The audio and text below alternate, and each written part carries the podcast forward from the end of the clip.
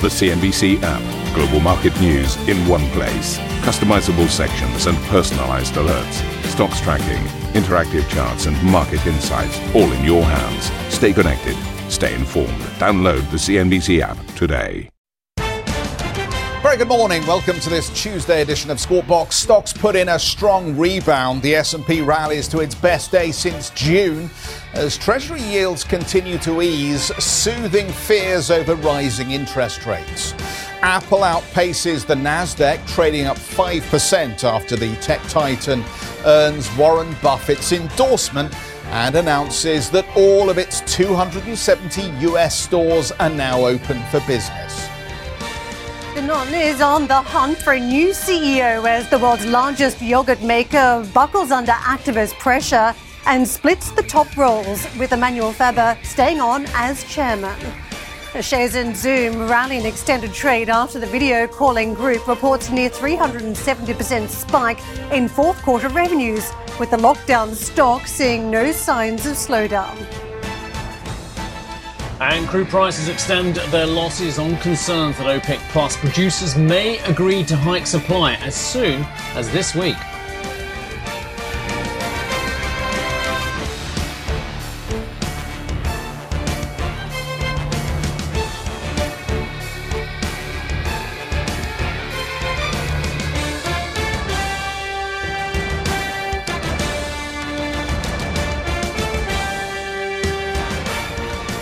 Market nerves calming in session yesterday, uh, the best day for the S and P five hundred in about nine months. You can see the extent of the spike, ninety points or two point four percent for the Dow and the Nasdaq, the best trading day we've witnessed since November last year. So very strong numbers uh, pulling onto these boards. And you can see the outsized performance again from the technology sector, a three percent bounce. So a lot of those fears we witnessed last week amid concerns about the spike in bond yields roiling uh, the technology sector, some of the, the more stretched valuations in the market. Those calm, uh, much calmer perspective now as we saw those bond yields starting to back off some of the high ranges at the start of this week. Don't forget one point six one percent, the, the high watermark we saw last week, and uh, one point four odd roughly the level we saw in trade yesterday. Uh, one of the big moving stocks too for the, the major indices was Apple. And this was a fascinating one because don't forget there'd been a very nervous trade in this stock for a number of sessions after we saw that thirteen F filing. The Berkshire Hathaway had reduced its holdings in the Cupertino giant by six percent in the quarter. But then we had comments over the weekend from Berkshire Hathaway and Warren Buffett uh, saying in an annual letter to its uh, shareholders published over the weekend that the investment firm still owns five point four percent of Apple, also uh, making it the third most valuable asset in the portfolio. The letter praising Apple's approach to dividends and share buybacks. So the tick of approval from Berkshire Hathaway uh, just making a real difference to the way the stock traded yesterday. The company adding to its own fortunes by also confirming that two hundred seventy of the U S retail stores are open for business, although some of them are still just appointment only. So that news flow very positive, as you can see, for the stock. That made a difference too for the broader markets, given the size of uh, this particular company. And the U S technology names more broadly, you can see the extent of the bounce, not as much as Apple, really, the, the one to two odd percent range. Uh, Netflix, two point one percent. You can see uh, two point one roughly on Alphabet. Amazon, one point seven percent. Uh, a very decent bounce, though, again, in Tesla stock. And yes, uh, as we saw uh, yesterday, the market uh, had a little bit more optimism, a bit of a spring back in its step. And in contrast to some of that confidence that had been rocked the other week, uh, that had also destroyed the Tesla trade and Bitcoin. So back in the green is what we witnessed for that stock. I want to take you to the Russell uh, two thousand. Uh, these small cap stocks, again, see a lot of pressure when you've got more volatility in the markets. And that was the story last week. But in session yesterday, we had that bounce of three point three percent. Best daily performance since early January. And uh, the Russell two K now just less than two percent off its record high. A quick look at those treasuries. And I mentioned that one point four percent level we were witnessing on that U S ten-year yield. You can see one point four one percent this morning. So uh, just looking a little bit calm in the morning session too. Jeff. Terrific, Karen. Thanks so much. Let's um, uh, pick up a, a little bit of sound that we've got for you this morning. Speaking to C N B C, Dan Simkovic, this is Morgan Stanley's head of investment management, said investors have to focus on different parts of the market if they want to get decent yield. Let's hear what he had to say. The question of how does fixed income uh, uh, fit into a portfolio, a long-term portfolio? It's one of the biggest questions we're working with clients. And and actually the Eaton Vance transaction, where it has value add, higher yield fixed income, is an important element. Uh, the Barclays Ag Index, even with the move in yields in the last two weeks, still only yields one percent. one percent is really challenging for savers, pension funds, insurance companies. So in that context, you got to go into more value-add fixed income. And so whether it's high yield or loans, uh, emerging market debt, or using municipals on an after-tax basis, or in the case of Morgan Stanley Investment Management, our private credit funds, that's, you can't just follow the ag index today. Uh, you've got to look at other parts of the fixed income market to build the right portfolio, given how low the overall yield situation is still after the move. So Mister Simkovic, uh, raising some of the challenges there for yield investors, but right now markets just look a, a little bit rocky if you are risk on. Cole Smead joins us, President and Portfolio Manager at Smead Capital Management. Cole, we got a reverse day yesterday after last week's pain caused by this spike in Treasury yields. Do you think we're done as far as this yield hike is concerned? How do you see the near-term future?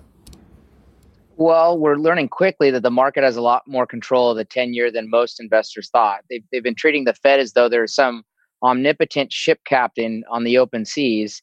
And the reality is, on the short end of the curve, you know, they control short-term monetary policy. Uh, but the long end of the curve, the market controls a lot more. And, um, you know, most of the reason for people owning stocks right now is that it looks historically terrible, but bonds look so much more terrible that stocks look pretty dang good. And I find both of the arguments really tough to swallow.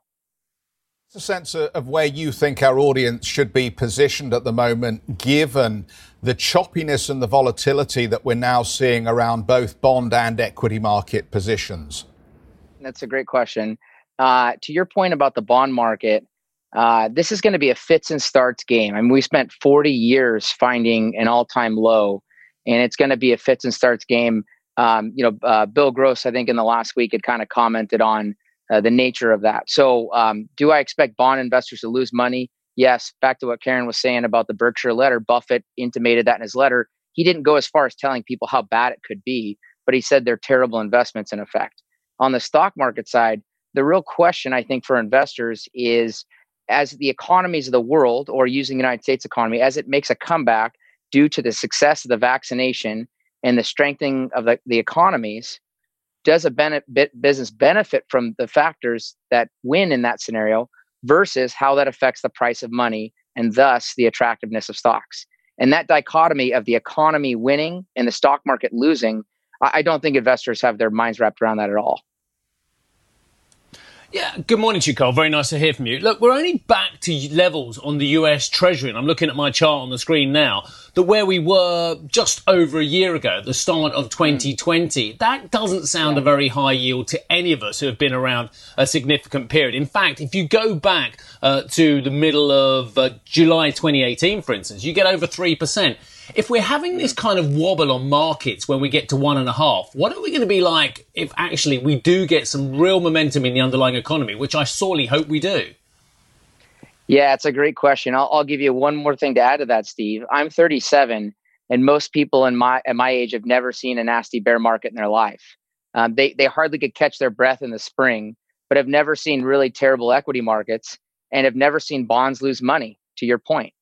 And so I, I think most investors are just not prepared for this because, um, you know, dogs chase cars and people chase stocks. It's just the, the nature of the beast.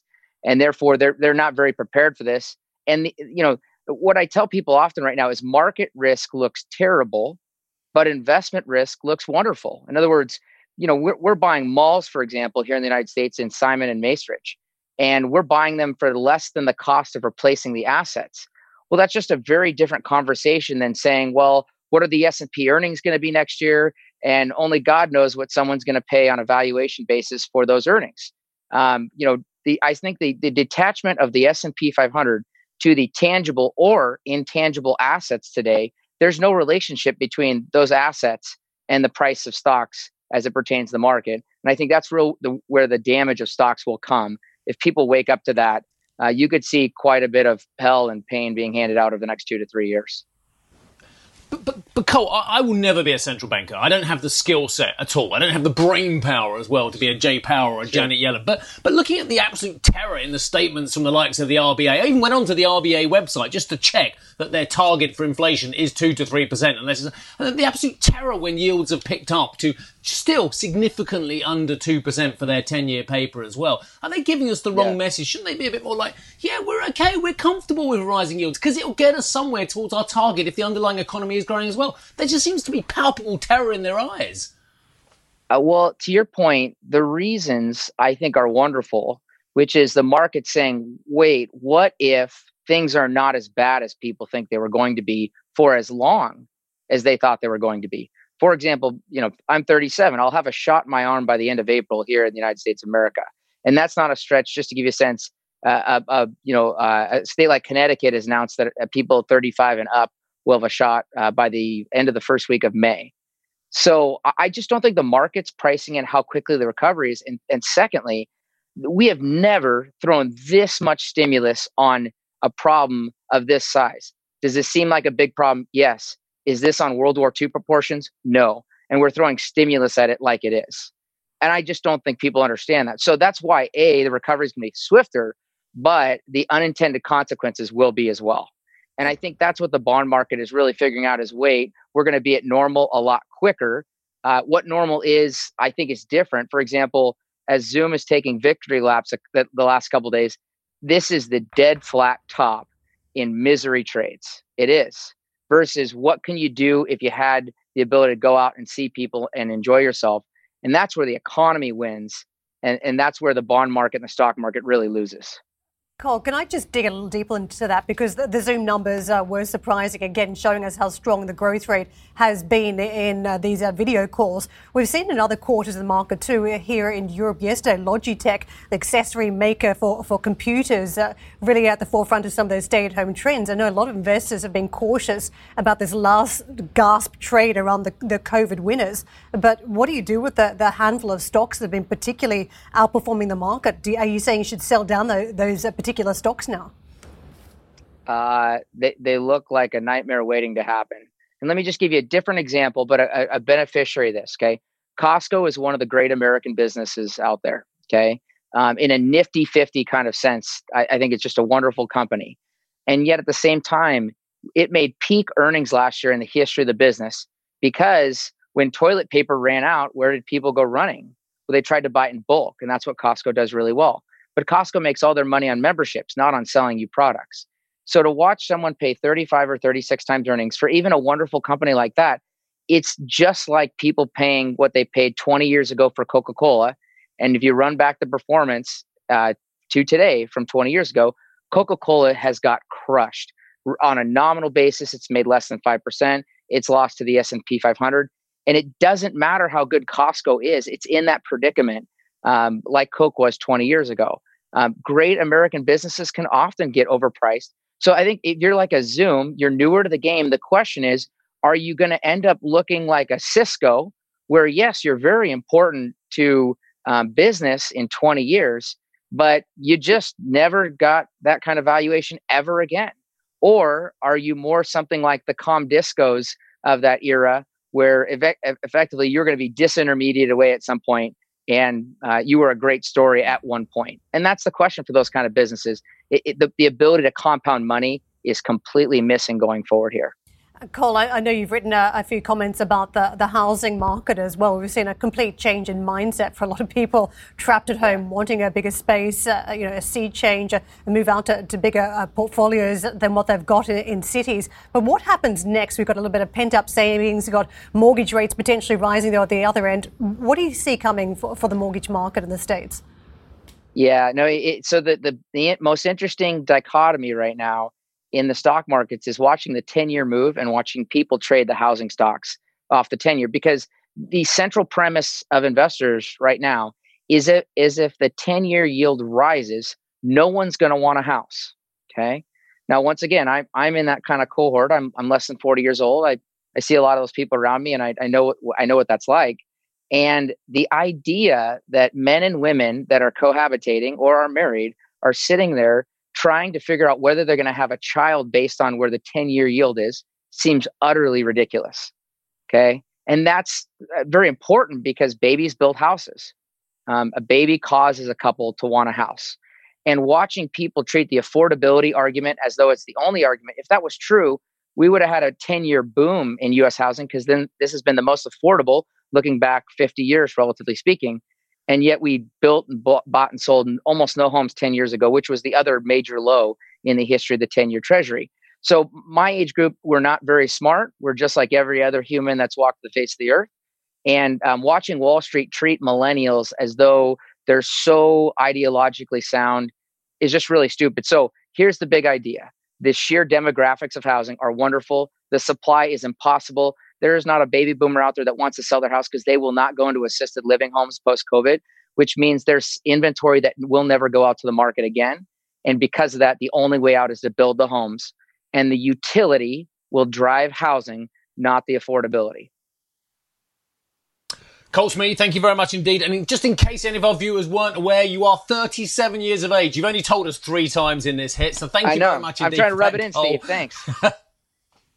I reckon you've taken a bet somewhere. Uh, Cole Smead, President and Portfolio Manager of Smead Capital Management. It's been done before, trust me. Okay, thank you very much indeed for that, Cole. Right, let's move on. Congressional Democrats have proposed an annual tax of three percent on ultra-high earners worth more than one billion dollars as part of a bid to close a widening wealth gap in the United States. Uh, opponents say the proposal threatens to slow economic growth and would be difficult to enforce. Later today, stateside, our colleagues will be speaking to uh, Senator Elizabeth Warren. Yes, she finally got her Ultra Millionaires Tax Act together. Whether it happens or not uh, remains to be seen. But that will be a great interview at fourteen hundred C E T, watching the C N B C anchors talk about that one with Elizabeth Warren.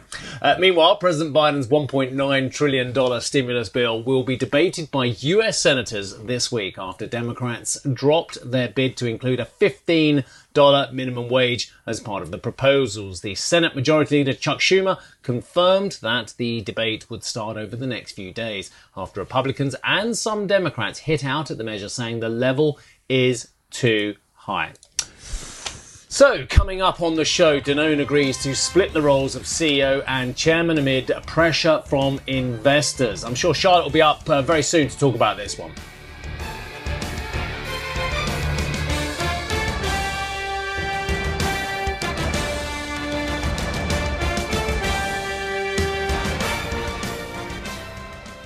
Ambition to me is about doing better. I think ambition creates a pathway. The best advice I can give someone starting off a career is don't have a career, have lots of careers, try loads of different things. Talk to people and put your ambition out there. I don't feel that I've hit peak ambition because it's a learning journey. C N B C is where ambition meets opportunity. What does living ambitiously mean to you? Hear from our C N B C anchors, reporters and global business leaders on C N B C dot com.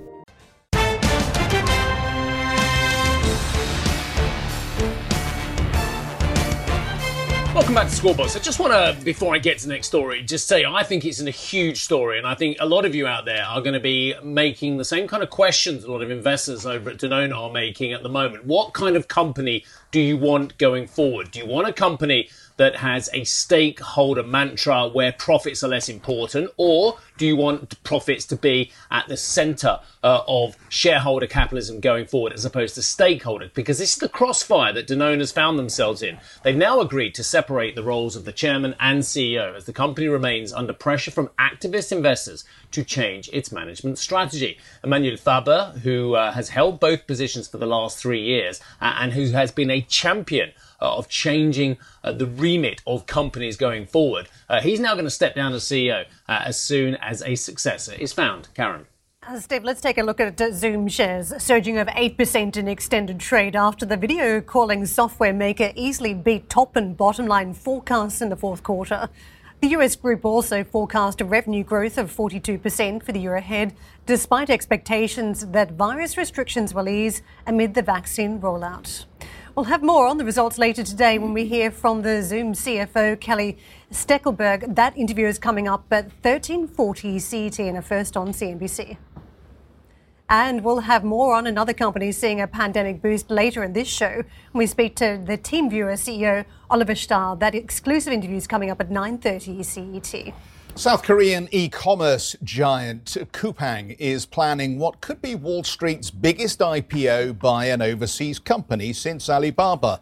The group, which is backed by SoftBank, is targeting a price range of twenty-seven to thirty dollars a share, valuing the business at fifty billion dollars. The I P O could be another win for SoftBank's Vision Fund, which recently swung from big losses to a record profit. Other Coupang investors inco- include BlackRock, uh, Sequoia, uh, Sequoia Capital and Bill Ackman are also set to reap rewards.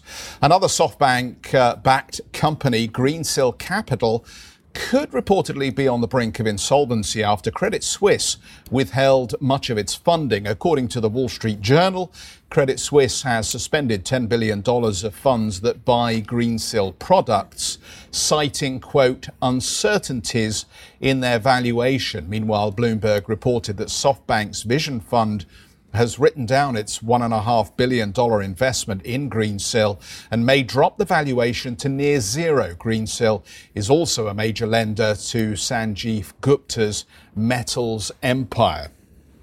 So this is an interesting business that is ultimately in uh, supply chain financing. And we know that this is uh, another niche area of financing, like um, litigation funding. But this ultimately is a way for you as a business to try and free up cash flow. If you've got money locked up in invoices, effectively they come in and they supply you with the equivalent amount of funding. And there's a little margin for them here. Well, what's fascinating, the, the bit that resonates, I think, for all of us around the The desk, I'm sure, is the one about the valuation problem. And if Credit Suisse is now at a point where it's looking at the portfolio and asking itself whether these are appropriately valued to market, then there is a serious issue, I think, in this particular segment, and something that everybody needs to just have a closer look at here, because it is key, obviously, to efficient working of these markets and to everybody's confidence in the debt side of the markets that valuations be fair and they be priced to market, and that everybody understands that. And if there is an issue with a mismatch on valuations, then I think this sa- sends an important signal to the rest of the market, not just those that are involved in this particular subsector. Early on, when uh, central banks and governments were talking about rescuing hard-hit companies, we were giving the impression that uh, nobody would be allowed to fail. But I think for, for many of us, that just didn't ring true, that there would be casualties in this crisis. And I think this is a company that has uh, gone down the risky end of lending, and what you've seen a number of uh, corporate defaults as a result, companies that cannot pay back those debts because of what they've uh, experienced during this crisis. So you're naturally seeing that, that flow and effect. One of the other big parts that jumps out to me is just how many sort of tentacles there are in this business. Mm. SoftBank being involved, and mm. you know there was an F T report that effectively SoftBank had poured about five hundred million to these funds and then encouraged them to, to lend out to some of the struggling Japanese technology companies that SoftBank had bet big on. That was one of the F T investigations. So there, that was that layer of uh, influence that went on by the, the SoftBank vehicle, and which we know has uh, been really seen a negative light over it, some of its dealings in recent years. Mm. The other story, I think, was around Gupta. I mean, he's seen as a high flyer, a rescuer in some areas of the steel market, but also along the riskier side, given the lack of transparency over some of his dealings. And that was also uh, raised in a series of different articles. So uh, I don't think anyone really came out of the, this story looking uh, particularly rosy from, from Gupta to, to SoftBank. Steve? Uh, I, I think someone has come out looking rosy, uh, and it's the Financial Times. Uh, and I know at least one of the journalists on the team there, Arash Massoudi, uh, and they've done a lot of work on this as well. Uh, and look, I think we have to be very careful with comparisons for other opaque business models where certain parts of the accounts are questionable. Uh, but it's very interesting, the F T last year flagging that um, the fund account showed it had lent uh, seventy-four million to a company that did not exist. Now, Greensill uh, blamed the mistake on a computer error, attributing the investment to one of Gupta's companies as well. So um, and I just want to go right back to what Jeff started with. This is essentially uh, a supply chain financing business. So actually, the model is actually a very traditional model. Dare I say, our previous owners used to engage in a lot of supply side uh, financing or vendor financing, so to speak, as well, uh, a model there as well. So it's actually quite a tried and tested historic model. You want to buy something, you haven't got the funds, well, you know, you can borrow that off the vendor as well. So very interesting that it's become so opaque over at this company as well. So I think there are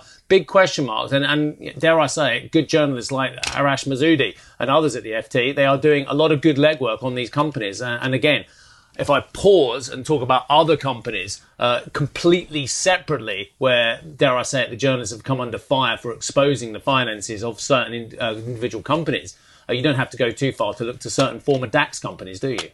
Thank you for listening to Squawk Box Europe Express. For more market-moving news, you can head to C N B C dot com.